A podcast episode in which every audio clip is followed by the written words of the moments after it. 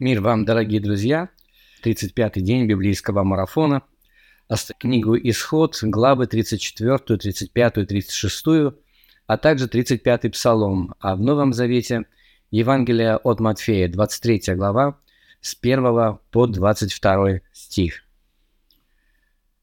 23 глава Евангелия от Матфея посвящена обращению Иисуса Христа к фарисеям и книжникам. Здесь он произносит многократное горе в адрес этих людей. Я напомню, что книжники и фарисеи были духовными вождями народа. Это были те люди, на которых смотрели с уважением и за которыми следовали. А Христос произносит вот эти суровые слова в их адрес людям. Ну, когда человек сам не входит в небесное царство, это понятно. Либо он неверующий человек, а, либо он не понимает ценности небесного царства. Ну, мало ли, какие могут быть причины.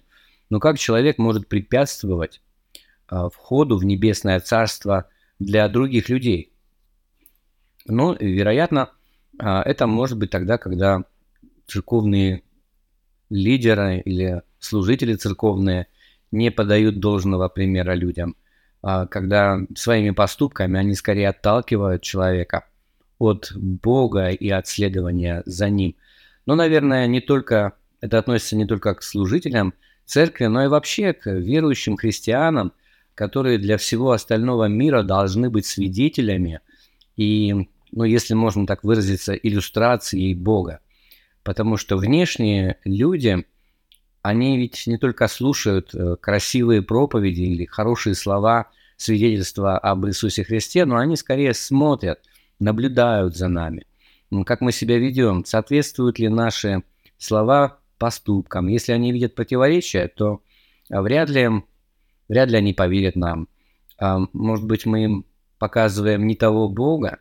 То есть а, мы ведь своей жизнью должны этому миру показывать, каков Бог есть, истинный Бог, а, любящий, благой, прощающий, а, терпеливый, есть ли это в нашей жизни или нет.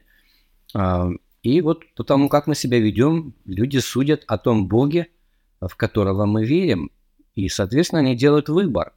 Согласны? Хотят ли они следовать за таким Богом? Потому что вот люди, которые следуют за Ним, вот они такие, как мы – апостол Павел в послании к римлянам во второй главе, э, в стихах 23 и 24 обращается к иудеям, которые э, своими преступлениями закона бесчестили Бога.